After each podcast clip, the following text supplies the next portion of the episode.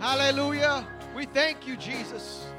This is a move, Lord. We feel your presence. Hallelujah, Jesus. Hallelujah. There's no place that I'd rather be than in the middle of God's presence. Wherever God is moving, that's where I want to go. I don't want to move in some other direction when He's moving over here because He knows everything. He knows a whole lot more than we do. And once we surrender that belief, hopefully we should follow after Him. And so God has great things in store for His people. He's never going to lead us, leave us astray, or, or lead us to a bad place. But God has great things for His people. We should not fear to follow Him and to allow Him to be Lord of our life. Amen. But we have to learn to surrender. Amen. And experience a move. Amen. So good to see everyone here today. Amen. To come and gather together to worship the Lord. Man, to bring our sacrifice of praise and we just don't want to come to get something, but we should be coming to give something. You know, give something, give an offering, a sacrifice, give him a care, cast your cares upon him. Amen. It's an exchange that should happen here today. We give God stuff and he gives us stuff.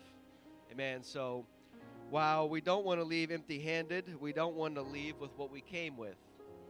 Trade that out at the altar and say, God, give me something new, with a new heart or a new spirit, whatever it is you need. Amen. God is here for that. Amen. Amen. Before we go to the word of the Lord, um, I, I want to say something regarding last week's service. We had uh, our communion, our, our consecration service last week, and we had a lot of things. It was a jam-packed service, and uh, thank you all for being a part of that. And communion was one of those things that we took place at the end of the service. And upon reflection and upon uh, prayer, um, I may not emphasize enough or reiterated the importance and the severity of such a sacred moment that believers have when taking in communion. Uh, we are granted that, and so I want to uh, apologize to the church for this. I do not want to diminish uh, the or, or, take away from the importance of communion. And so um, I will be more mindful in the future as I continue to grow in grace of the Lord. And so I'm excited for what God has in store, for the commitments that we have made, the consecrations that we have, that God will go for before us and be with us. Amen. And so thank you, amen, for your commitment and dedication uh, to the kingdom of God. Amen. As we're standing, we go to the word of the Lord, the book of James, the first chapter. Uh, verse 12, one verse today. Make it easy on you. James 1 and 12. Blessed is the man that endureth temptation.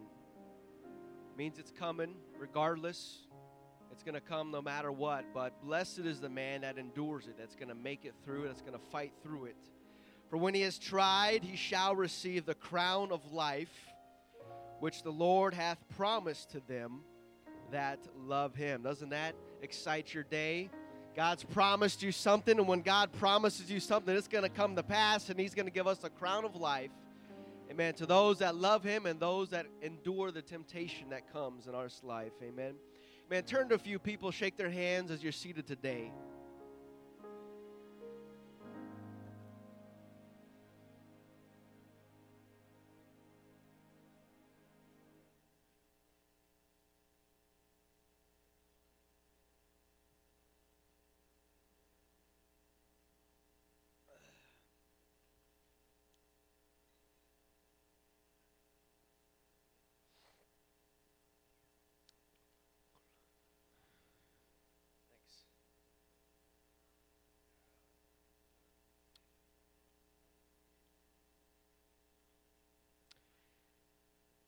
Amen. Contending for a crown. Contending for a crown is the title of today's message. Many countries of the world today have their form of government as a monarchy, meaning that they have a king or a queen. There's a, a royal family that rules over that country, and uh, I guess it determines uh, on their constitution how much power that uh, monarch has. He can have all supreme power or maybe just limited powers, but there are many countries in the world that have that form of government, and uh, that inquires a, a, a single person who holds the power of decision making. No matter how much or how little that you like the king or the royal family, there isn't really much that you can do about it if you live in that type of system. Um, the kings um,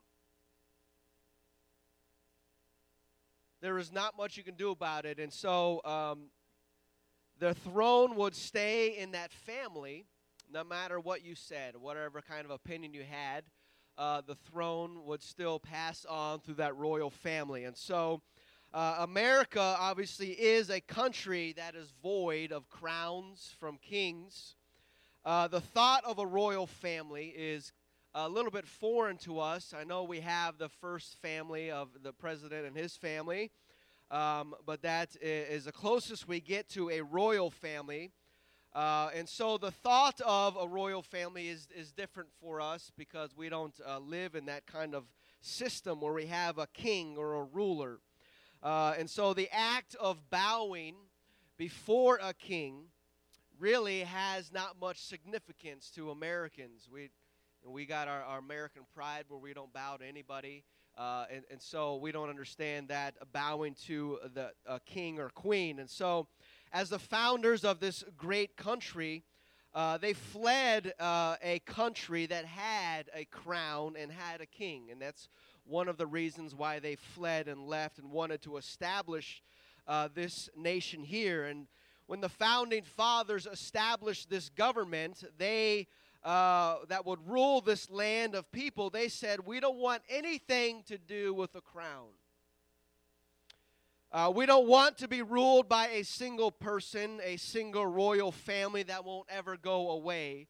Uh, and so they established that America would be governed by a democratic republic where uh, the government uh, is of the ones is ruled by uh, the people that we choose, that we vote, that we put into power, those are the ones that rule over us. And so, all those that we uh, that had a say in, and all those uh, that we had a vote in, we vote them to be our representatives and to uh, rule over this country. And so, uh, a democratic republic is a form of government that is to be represented uh, by its citizens and ruled by its citizens. And so, while we do have a president who is the face of our nation, the president's family would be likened unto the royal family, but as to the, the scepter of power, the president only has one third power over this country.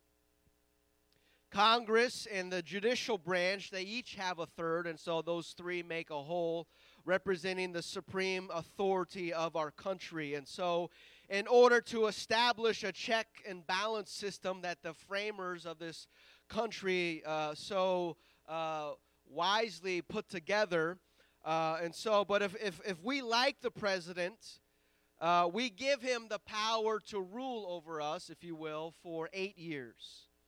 And if we don't like him, we wave goodbye after four years.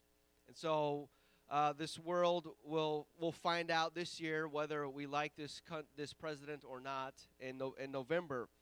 Uh, and so half of the people uh, will be happy, and half of them probably will be depressed. And so it just depends what side uh, is the winning side. And so I'm thankful that we have a country. We live in a country where we have a voice where we can vote and we can say, I don't like what they're doing. I'm going to vote no against them. I'm going to vote for somebody else. And we can have a choice who rules over us. And so, even though we give them the power to rule, they do not wear a crown. Because we don't have those crowns here. Uh, a, a crown is a visible symbol of dominion and authority.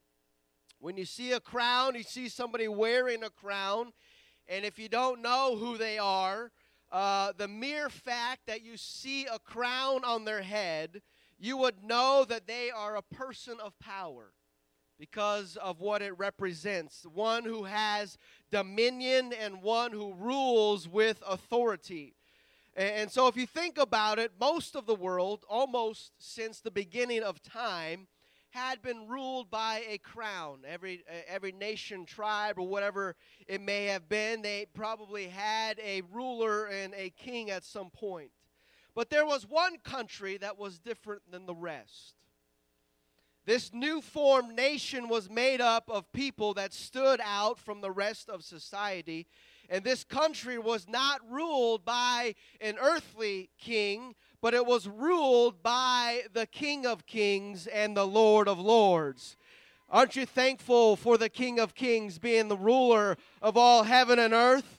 Amen. Over our lives and over this world, we know that He is the true King amen, of this world. And so uh, when God brought his chosen people out of Egypt, he established the nation of Israel to be a theocracy.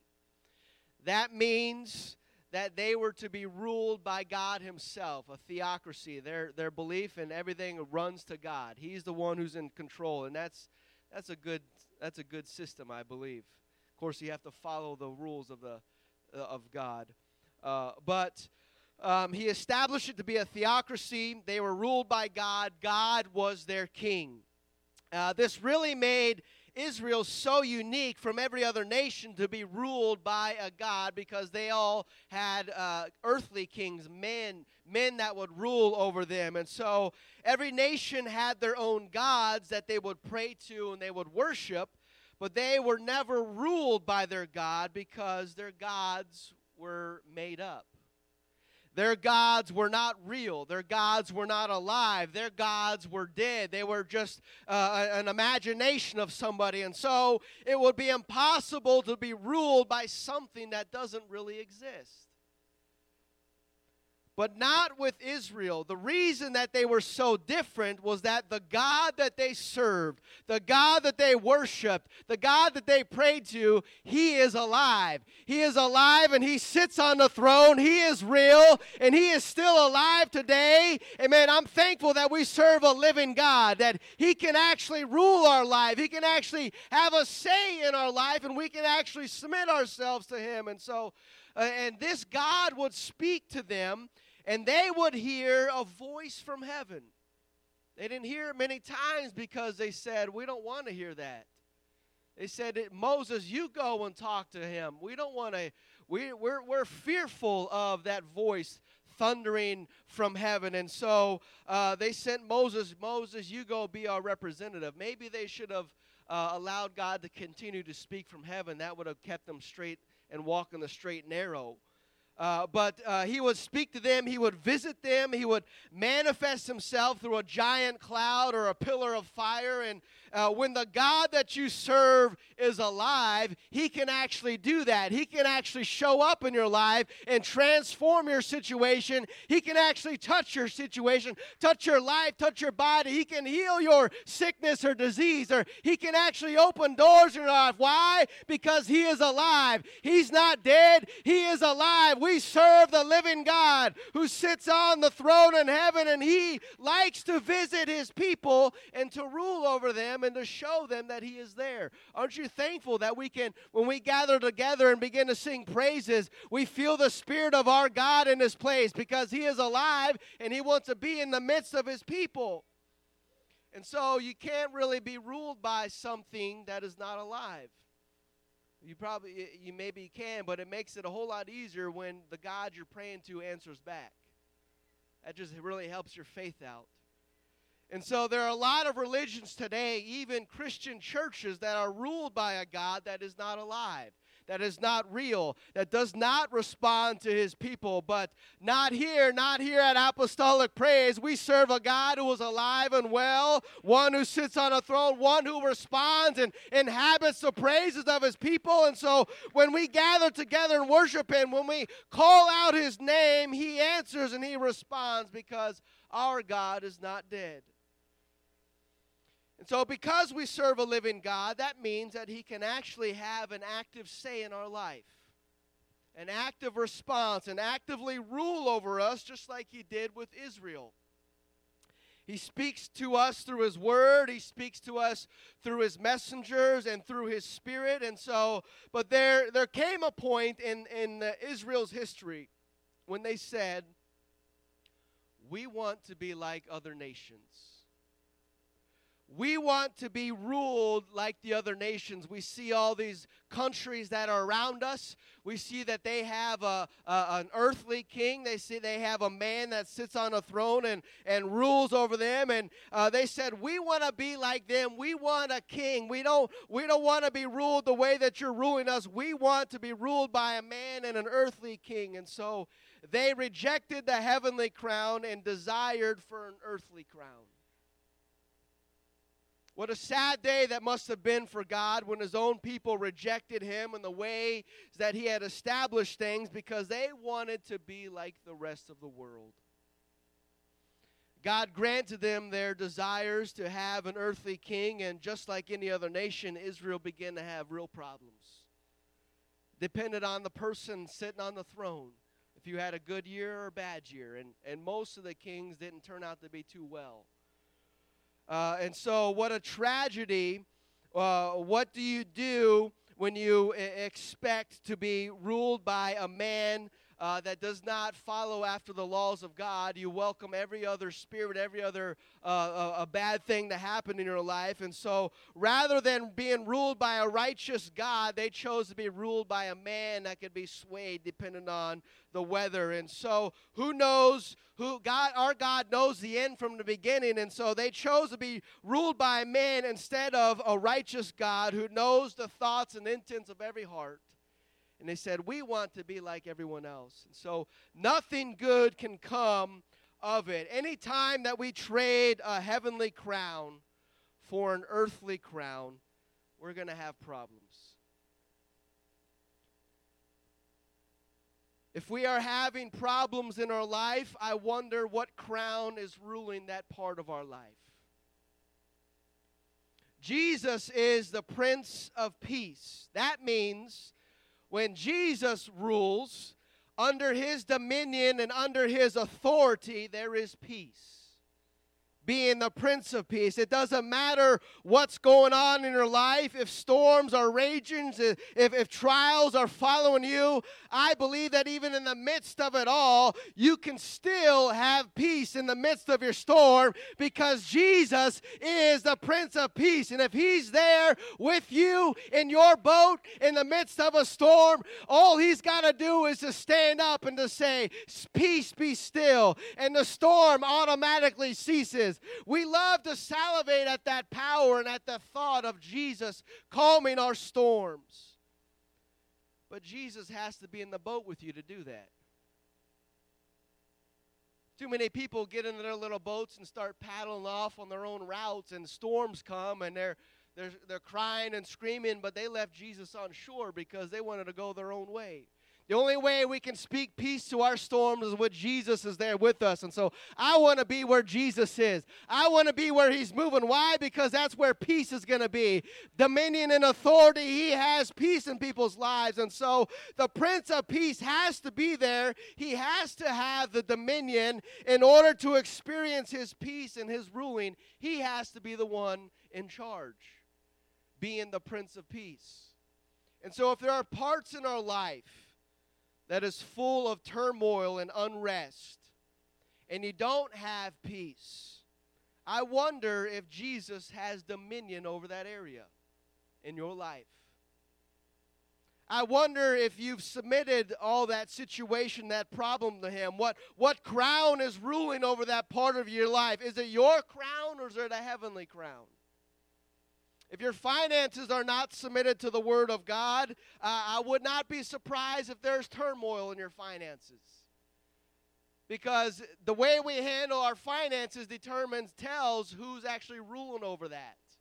And if we don't uh, submit it to the Word of God, we cannot expect to have the, the promises of the Word of God if, if these things are not submitted to Him. And so, if we want the Prince of Peace to rule in our life, not just one area or two areas, but I want peace in all my areas, in all my life, I have to surrender completely to the Prince of Peace, to the King of Kings and the Lord of Lords, and let Him have His way in my life, and then we can see peace.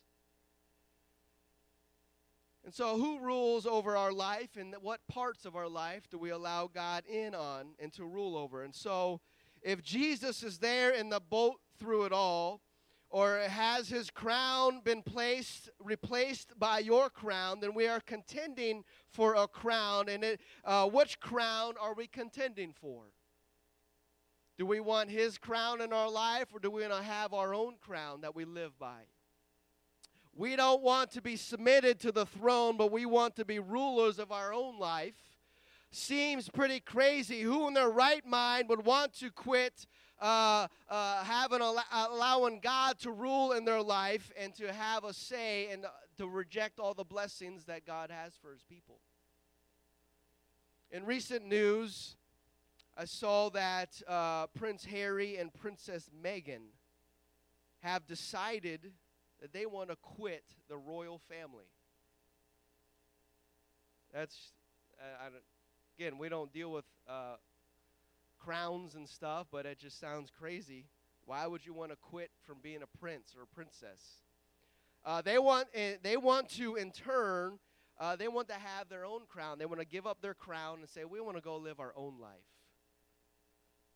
We don't want to be submitted to the throne, but we want to be rulers of our own life, and it's it's causing a stir over there across the pond. Uh, and I guess the queen's really upset. I, you can imagine, like, who, who wants to leave the royal family? Who says that? Way to send an American over there and start messing things up.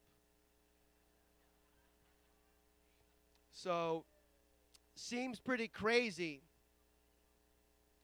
Who would not want a crown? But they are rejecting a crown because they want to have a crown of their own life. They, they want to have their own crown. And so just as shocked as England and the world is, it happens more than we realize.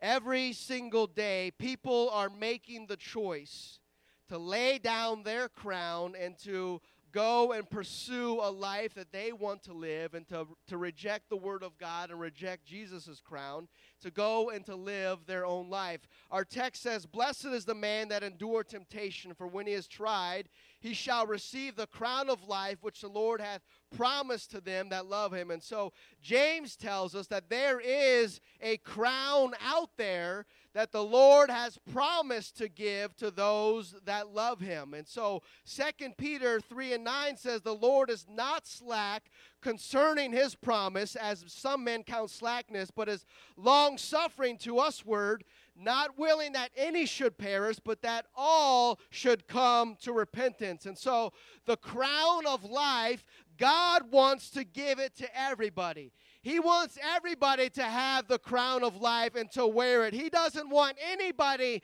to perish, but God wants everyone to be crowned with the crown of life, but He leaves the choice up to you and I.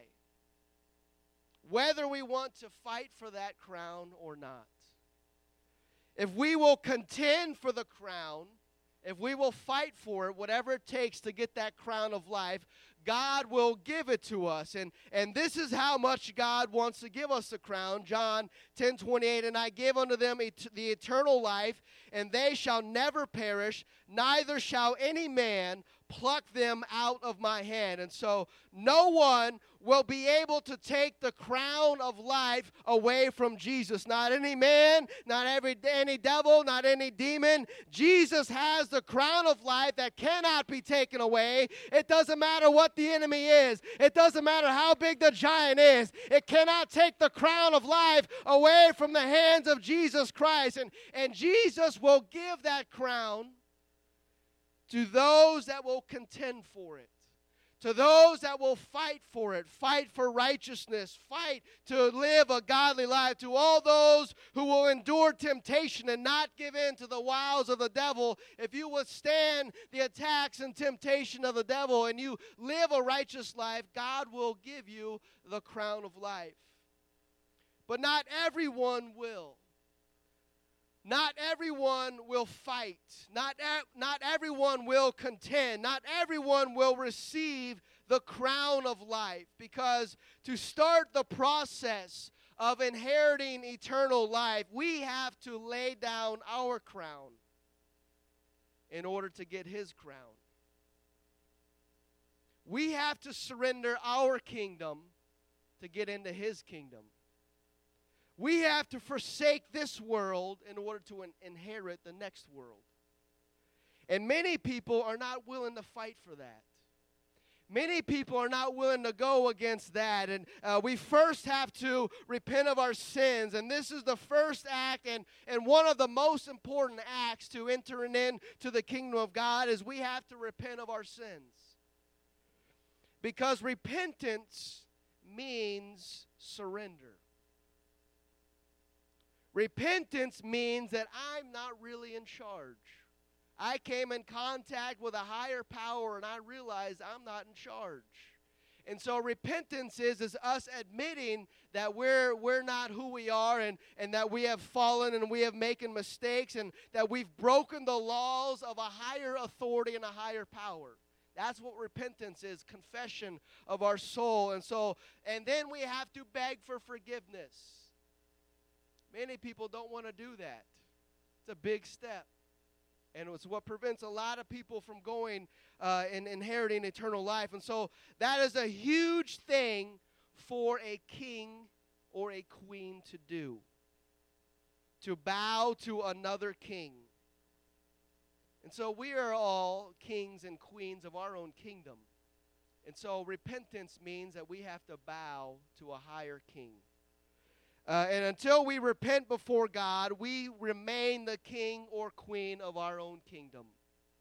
And so, not many people are willing to surrender their kingdom. But once we repent of our sins and submit to the authority of the Word of God, it tells us that we need to be baptized in Jesus' name to wash away our sins and to wash away the stains of our, of our filthy, dirty kingdom. Uh, and so that we can be clothed with how God wants to clothe us. He wants us to take a shower before He comes in, that we come into His house and that is through the waters of baptism to cleanse us, to get us ready. And then He can clothe us how He wants to clothe us. And so uh, then we need to be filled with the Spirit of God. And the Bible tells us that we've known we know when we receive the holy ghost the spirit of god when we when god takes control of our tongue and we begin to speak in another language a heavenly language we speak in, in other tongues as the spirit of god gives us utterance that's how we know we received it Many people claim they have it, but they haven't heard the sound uh, that Jesus says is, to everyone is born of the Spirit, you're going to hear a sound. And so I want to hear a sound when, when God comes in my life. When God starts moving, I want to hear a sound as of a rushing mighty wind coming from heaven, and the Holy Ghost will fall in our lives, and we will begin to speak in tongues as the Spirit gives us utterance. And so that's how we know we've received the Holy Ghost. And so, uh, not until then do we get set on the path to obtain the crown of life. And not everyone will receive the crown of life, but everyone will receive a crown. Such a timely message for 2020. Everyone gets a crown. We don't want to offend anybody. Everybody gets a crown. We're all winners. We all get a crown. But not every crown is the crown of life. Isaiah 28 and 3 says, The crown of pride, the drunkards of Ephraim shall be trodden under feet. And so the crown of pride is what those will receive who don't get the crown of life. So don't be upset if you don't get the crown of life, you will still get a crown.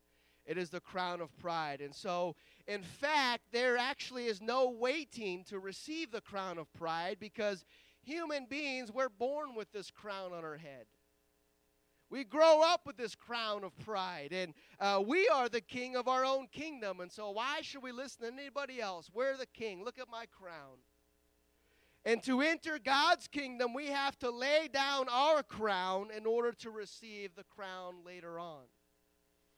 But notice what happens to the crown of pride.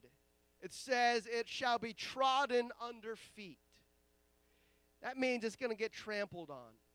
That means it's not going to last. And that means whoever's wearing it's probably going to get trampled as well. And, and if I'm going to receive a crown, if I'm going to have a crown, I want a crown that's going to last. I don't want something that's going to break down and, and, and, and made in China or from IKEA. I want a, a, a crown that's going to last forever, not be trodden under the feet of man. I want a crown that is forever. And so the only way that we're going to get that crown is if we lay down our monopoly crown and pick up a real crown.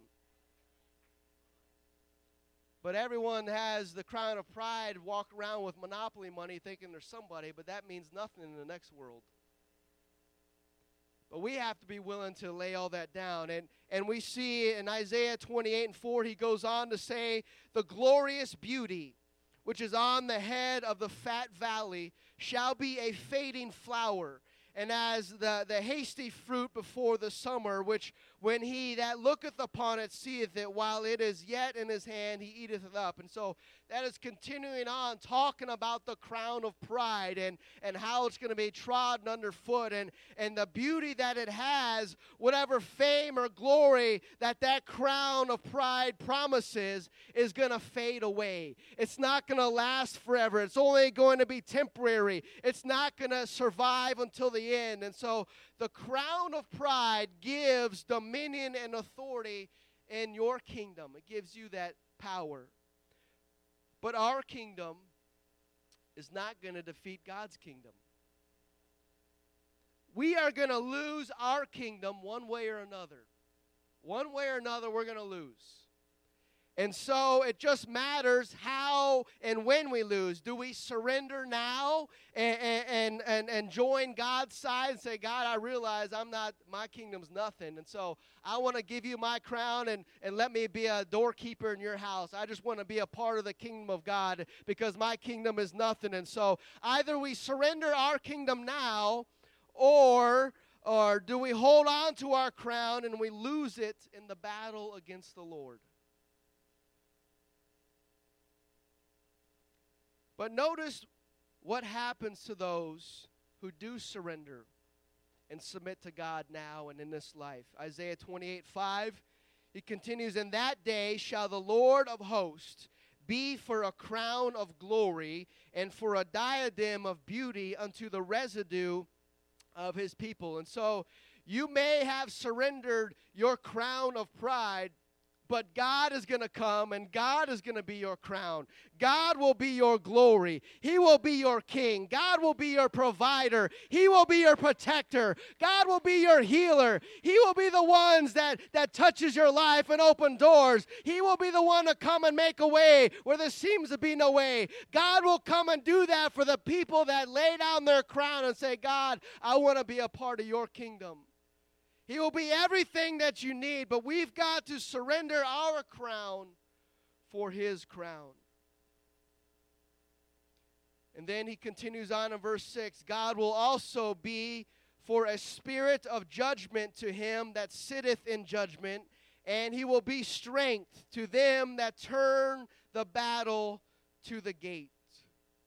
And so God will also be your crown, but he will also be a spirit of judgment, and God will also be strength to them that turn the battle to the gate. And so, how many could use a little bit more strength in your life? A little bit more encouragement, a little bit more energy in your life. God will give you the strength if you are willing to fight. If you are willing to contend for the crown, he gives strength to them who are willing to turn the battle to the gate. And if you're not willing to fight, why would God give you strength? If you're not willing to contend for the crown, why would God do that for you? But He made a promise. If you are willing to stand up and fight, if you are willing to fight for this and, and push back the enemy and, and, and rebuke the devil and, and the demons, if you are willing to stand up and fight and turn the battle to the gate, God will give you the strength to beat your enemy. That excites me, knowing that It's not by my strength or my power, but it's by His Spirit. And but we have to surrender to Him. God will give us the strength to defeat our enemies, but we got to be willing to fight for it. We got to be willing to contend. We got to be willing to get down on our knees and pray and say, God, I'm not giving up. I'm gonna fight again. I'm going back to the front lines today. Even I was there yesterday, but I gotta keep fighting. As long as we keep fighting, as long as we keep contending and pushing back the forces of darkness, God will give us the strength to, to beat, defeat the enemy in our life, to defeat the battle and give us the victory. But we have to continue to fight for that. Musicians, if you would come, in those days of walled cities, the gates were the most important place of that city. And at the gates is where the elders met and they judged matters concerning the city. That's where their courthouse was, if you will. It is where the public policy and laws were enacted.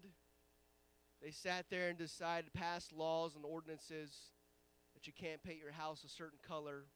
You have to have so many trees in your yard. That kind of stuff happened at the gate. It's where covenants were established and entered into. Also, it's where food and supplies entered into the city, being a walled city. And so, if you controlled the gates, then you really had power over that whole city.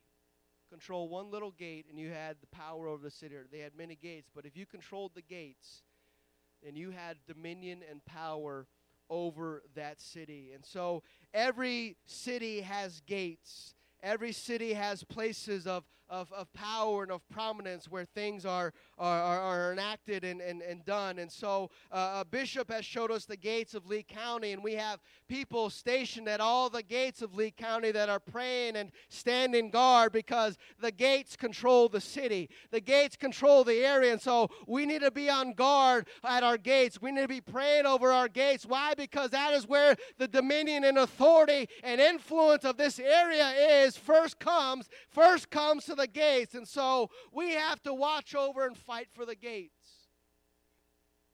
But we each have a gate, a gate to our own soul. And our gate is our mind. Our mind is the gate to our soul. You can, you can tie in there the eye, uh, the eyes. What you, uh, the the eyes can be a gate as well because what you put in front of your eyes goes into your brain and uh, affects your mind. Uh, and so we can we can put the eyes there as well, but really it's the mind that has uh, the the influence over us. And so whoever controls the gate has the power, and whoever controls your mind has power over you. And so if you're thinking not good thoughts, something is not good is going to happen to you. Uh, if something is an influence in your mind and you're putting stuff in front of your eyes, getting into your mind, it's going to affect your mind and ultimately can affect your soul and your salvation because it's uh, influencing the gate of your soul. And so that is why the Bible talks so much about the mind. Uh, Romans tells us, Be not conformed to this world, but be transformed by the renewing of your mind. He's, uh, Paul's saying you need to pay attention to the mind, you need to pay attention to the gate of your own soul. You need to renew that. You need to go down there every day and walk around that gate and see what's hanging around there. What's what am I allowing in the gate of my soul? Because what we allow in is ultimately going to affect uh, our soul. It also says, Let this mind be in you, which was in Christ. It put on the mind of Christ. It talks about the mind so much and uh, talking about the weapons of our warfare are not carnal, but are mighty through God to the pulling down of strongholds and, and, and casting down imaginations, every high thing that has exalted itself, and bringing into captivity every thought to the obedience of Christ. That's talking about your gate casting down imaginations and things, beliefs in your mind, thinking that has puffed us up above the Word of God. And, and he tells us, let every thought should be brought into subjection to the Word of God. Every single thought that we have, uh, and how do we do that? We do that by reading the Word of God. When you read the Word of God, it goes in your mind and it starts going to war, fighting against thoughts and bad thoughts. But if we never put that in front of your mind, if you're never reading the Word of God, who's, uh, who's defending your gate? We allowing Hollywood to defend our gate. And so we have to be studying and reading the Word of God. It's more than just words on a page, but the Word of God is alive. It's quick and powerful, sharper than any two edged sword, piercing even the vital son of the soul and the spirit, the joints and the marrow, and is a discerner of the thoughts and intents of the heart. That is the weapon that we have uh, against to guard the gates of our mind, is the Word of God. And so we need more of the Word of God if we want to be a stronger man or woman of God. We have to have that more in our lives in order to defend the gates that the enemy comes at. And so our mind is at is the gate of our soul, and that is what the enemy wants control over.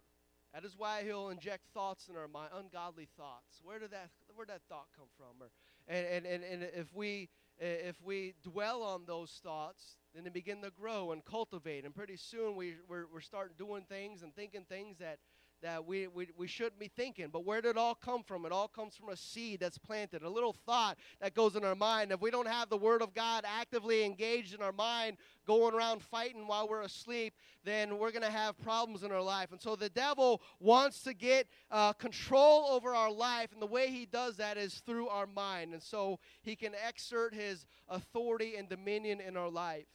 Depression attacks the mind. He can have your mind, he can have you. Fear paralyzes the mind. If you, your mind is paralyzed, you'll be paralyzed. You won't step out in faith if you're fearful. And so the Word of God says that God will give strength to those who are willing to turn the battle to the gate.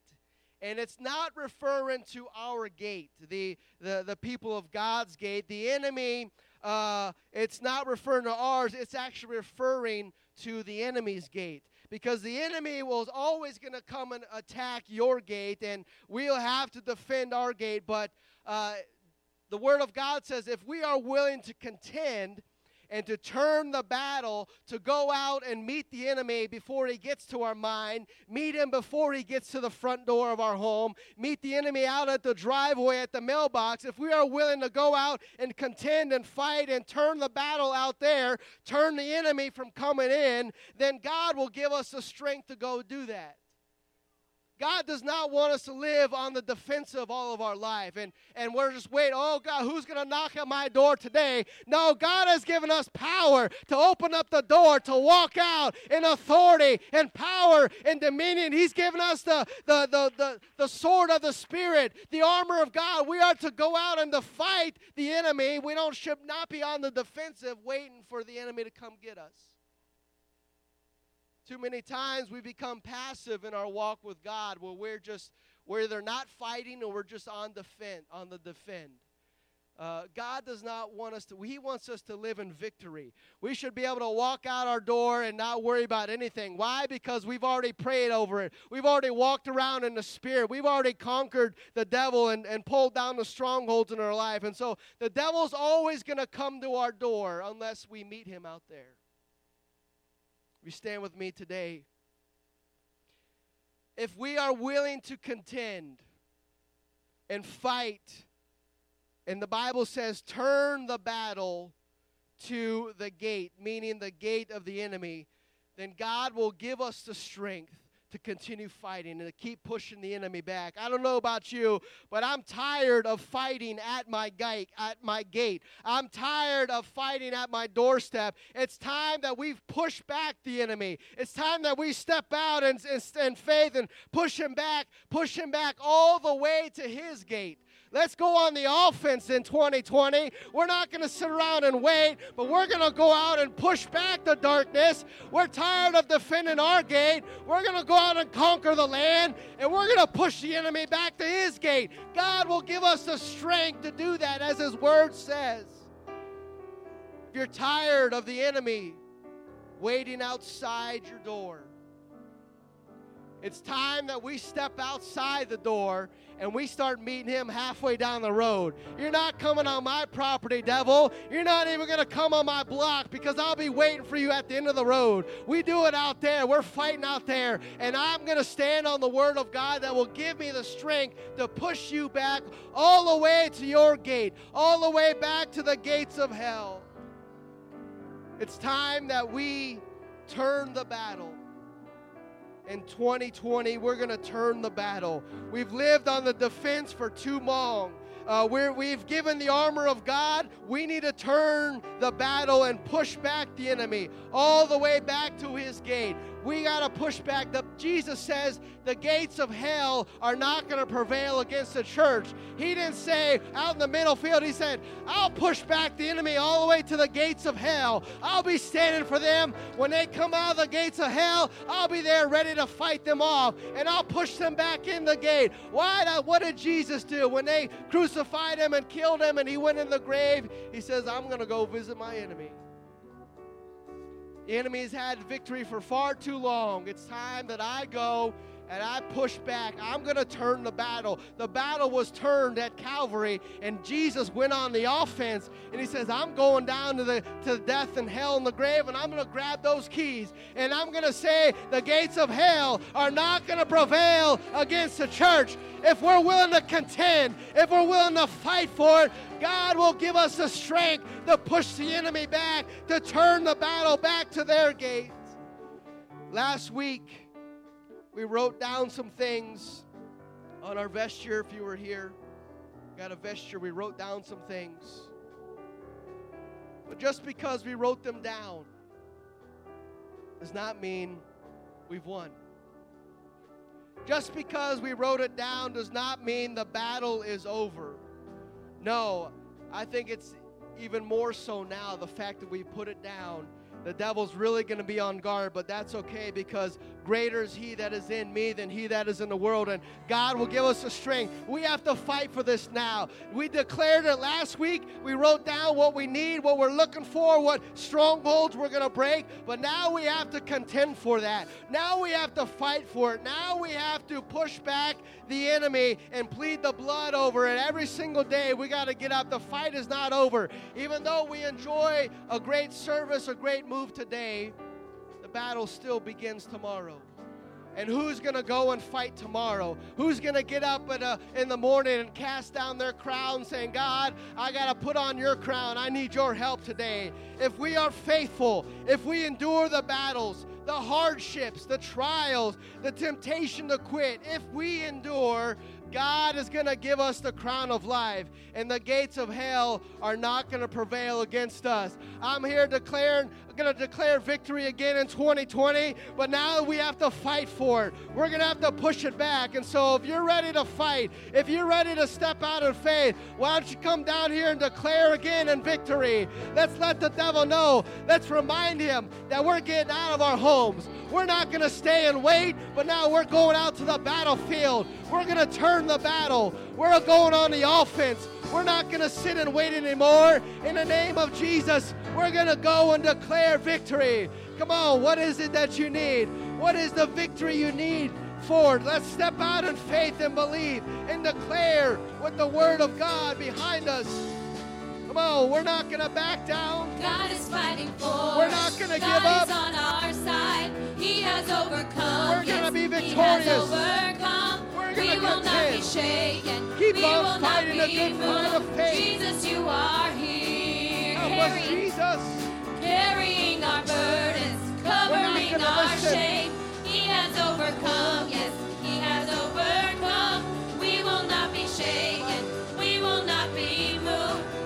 Jesus, you are Come on, here. Jesus is here. Come on. I will